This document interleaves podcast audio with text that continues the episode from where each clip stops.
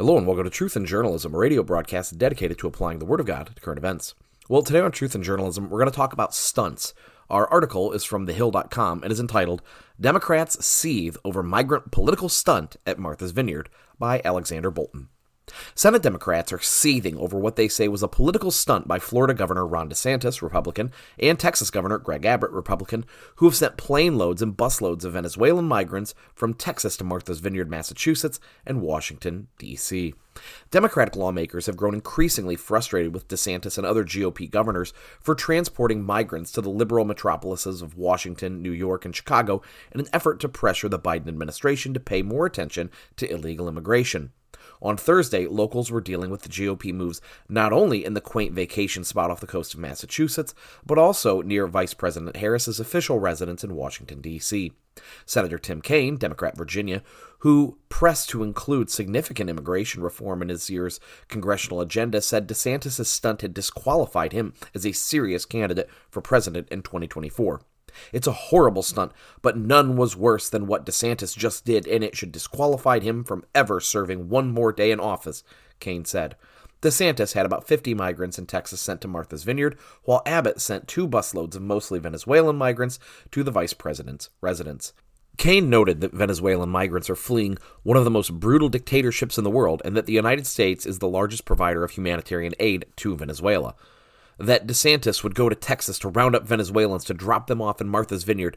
The guy has not the shadow of a heart or a conscience. It's outrageous, Kaine said. These poor Venezuelans, what they're suffering. The arrival of two plane loads of Venezuelan migrants caught local officials in Martha's Vineyard by surprise and sent them scrambling to find food and shelter on the small island, which has 17,000 year round residents and where finding enough housing for the influx of summer seasonal workers is a challenge.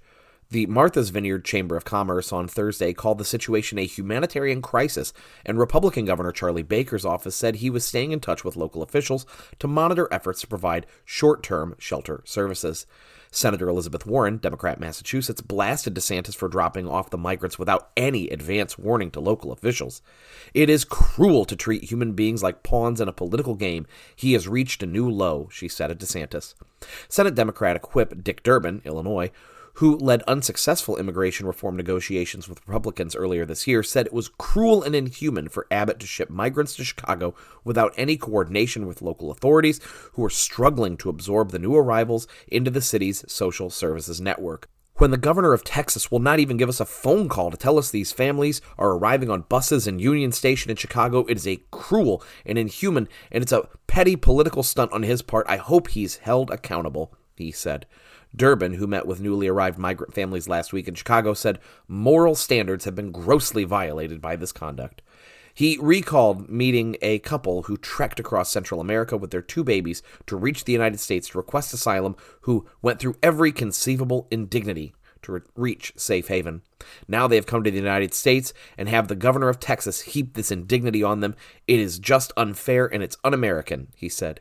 He said the influx of migrants is putting a strain on Chicago's social welfare services. Officials have resorted to setting up cots at the Salvation Army Rescue Center to shelter them. Right now, Arizona and Texas and a few others take the whole burden, and other states ought to take their fair share, said Senator Mitt Romney, Republican Utah, who served as governor of Massachusetts from 2003 to 7. Romney has frequently criticized former President Trump, underscoring how on immigration, the moves by DeSantis and Abbott do not appear to be dividing Republicans. Texas Senator John Cornyn also defended DeSantis and Abbott.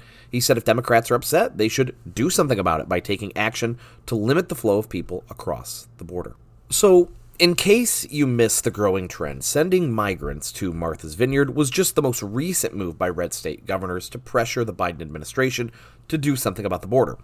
And I must say that there is something inherently rich and hilarious in watching blue state governors and blue city mayors cry foul about the overwhelming influx of illegal immigrants into their cities and states. They are calling these actions a stunt. They are complaining that Governors Abbott and DeSantis haven't called ahead. They say that it's cruel and dehumanizing. It's a stunt. Now, I'm not going to spend the whole episode pointing out the logical incoherencies of the Democrat arguments against this practice. Other people who are committed to politics and not theology have already done so. But I will say that the arguments against Abbott and DeSantis are either incoherent, idiotic, or bad faith. The reality is is that there is one person who actually has the power to do something about this now, and that's President Biden. And there is one body who has the power to provide a more permanent solution. That's Congress. So, Congress has the power to build a wall, to pass border legislation, to empower Border Patrol. The president has the power to enforce the laws we have in the books. He can halt all entry into the country. He can stop and detain people at the border. This may be a problem with no complete solution, but it's not a problem without a satisfactory solution. Immigration stabilized throughout President Trump's term in office. Border removals were up, but interior removals basically disappeared because blue state govs and mayors refused to help enforce the laws. So, so called sanctuary cities resisted ICE's ability to remove illegal immigrants. But, according to research compiled by Cato, the total number of illegal immigrants residing in the U.S. dropped from about 11.3 million to 10.9 million from 2016 to 2020.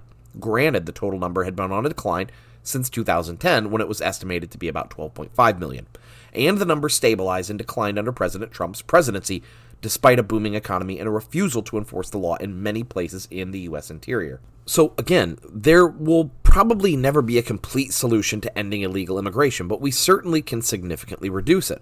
And there is a moral and theological case to ending illegal immigration. Despite the caterwauling of congressional professional mourners, these morologists have actually set themselves up for a fall. By claiming that sending illegal immigrants to very large, wealthy cities in the North, they're proving the point. Illegal immigration is immoral, exploitative, and intolerable. Let me pause and prove my point in a way that is, indeed, ironic. And it's not only ironic because the quotation itself says the opposite of the point it's trying to make, but it's ironic because it's so often quoted on the internet by people who seemingly have also missed the towering irony of the statement. The quote I'm giving you is the beginning portion of a much longer piece of writing from Anthony Bourdain. And Bourdain has, I admit, a lot of good and worthy and deep insights. But I think he misses the point on at least one major issue, and it's a major issue that a lot of people seem to miss the point on, or more darkly, perhaps Bourdain doesn't miss the point at all, but he was pointing out American hypocrisy. I'll leave you to determine whether Bourdain was oblivious or subversive, but here's what he said. Quote, Americans love Mexican food. We consume nachos, tacos, burritos, tortas, enchiladas, tamales, and anything resembling Mexican in enormous quantities.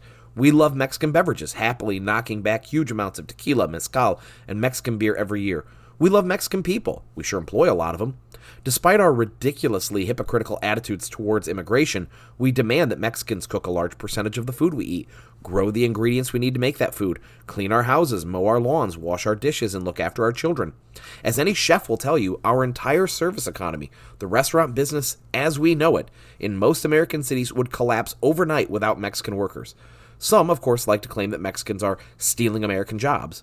But in two decades as a chef and employer, I never had one American kid walk in my door and apply for a dishwashing job, a porter's position, or even a job as a prep cook. Mexicans do much of the work in this country that Americans probably simply won't do. Now, I'm not going to dispute with him that in many or most major metro areas, illegal immigrants or immigrants on visas do, in fact, do almost all the cooking, cleaning, landscaping, and nannying.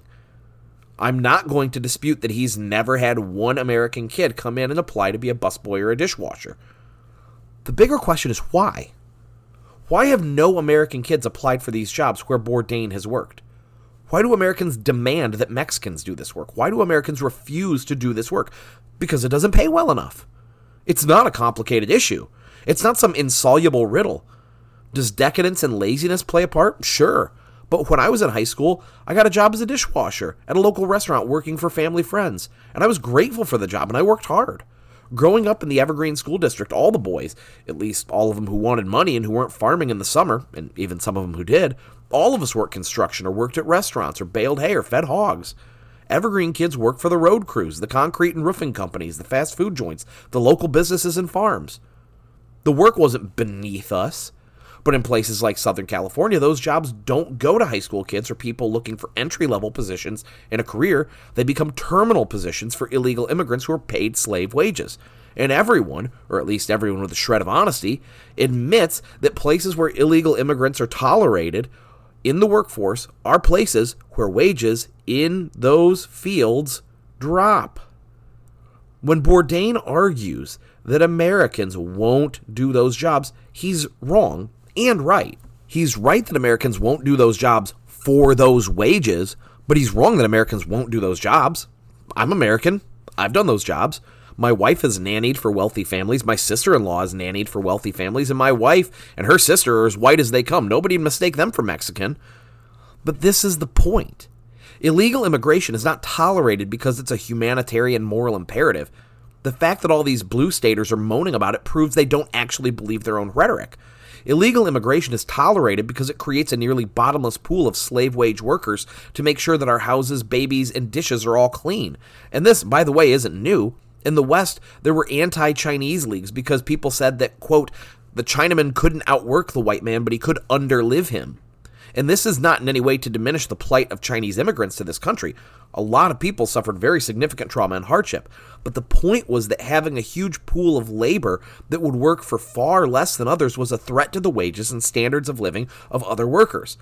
And this has happened all over the world many times over. There is a constant struggle between wage earners and wage payers and consumers. Wage earners have an incentive to form guilds and unionize to ensure that wages stay high.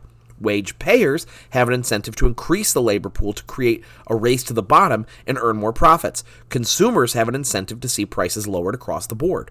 But for some reason, lots of people in America, lots of people who like to view themselves as compassionate, caring, class conscious people, are either blithely unaware or cynically don't care that there are millions of people in this country who are living far below far below where a fair market would place them because it's convenient for capitalists and consumers to bring in illegal immigrants and pay them lower wages so that the business owners pocket more money and the consumers save more. But this is immoral.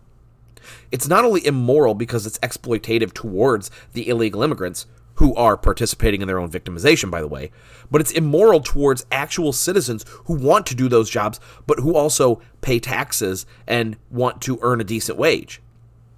It's also immoral because it's employing people without paying into the Social Security, Medicare, Medicaid, workers' compensation systems. It creates a criminal class of employees who are taking wages, taking jobs, and not paying into the system they exploit. Now, look, if I lived in a desperately poor and crime ridden place, I might be tempted to hop the border illegally too. But let's not pretend that what they're doing is a victimless crime because it isn't. It drives down wages, it takes money out of the social safety nets, it leaves broken societies in Mexico and Central America where there are whole communities with no men. More than that, it undermines the actual value of citizenship tolerance of illegal immigration reinforces the ludicrous cosmopolitan notion that we're all just citizens of the world and that citizenship in a nation and state and community don't matter. But of course they do.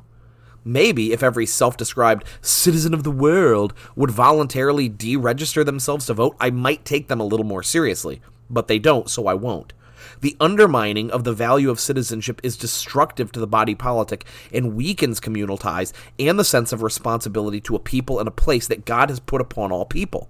And perhaps the worst thing about tolerance of illegal immigration is that it teaches us to look at Mexicans as an underclass. I don't think people realize this, but when you see illegal immigrants, almost all from Mexico, and they are the only people who are doing what some consider menial tasks, that is a formative power on the brain. We associate a race of people with a kind of work, and if that weren't bad enough, we associate a race of people with work that we deem dirty and beneath us. Mexicans are not only deemed to be an underclass, albeit subconsciously, but because they lack citizenship and political agency, they have no means of raising themselves above their current position, and that sounds an awful lot like slavery. And perhaps it's worse in some ways because at least with slavery you had to look its ugliness in the face and recognize it for what it was. But with illegal immigration, we're creating a permanent underclass and patting ourselves on the back because of how nice and virtuous we are. I could say more on this topic, but suffice to say that theologically, from a Christian perspective, illegal immigration is immoral. And as Christians, we should seek to uphold laws, value citizenship and communal duties, protect tradesmen and unskilled workers, and maintain the dignity of all people despite their race, heritage, or place of origin. Christians have a moral duty. Let me say this again very clearly. Christians have a moral duty to oppose illegal immigration because illegal immigration is immoral. So, I hope and pray that we will take that duty seriously, and I hope you'll join us again next time for another exciting episode of Truth in Journalism. Thank you, and may God bless your day to His glory.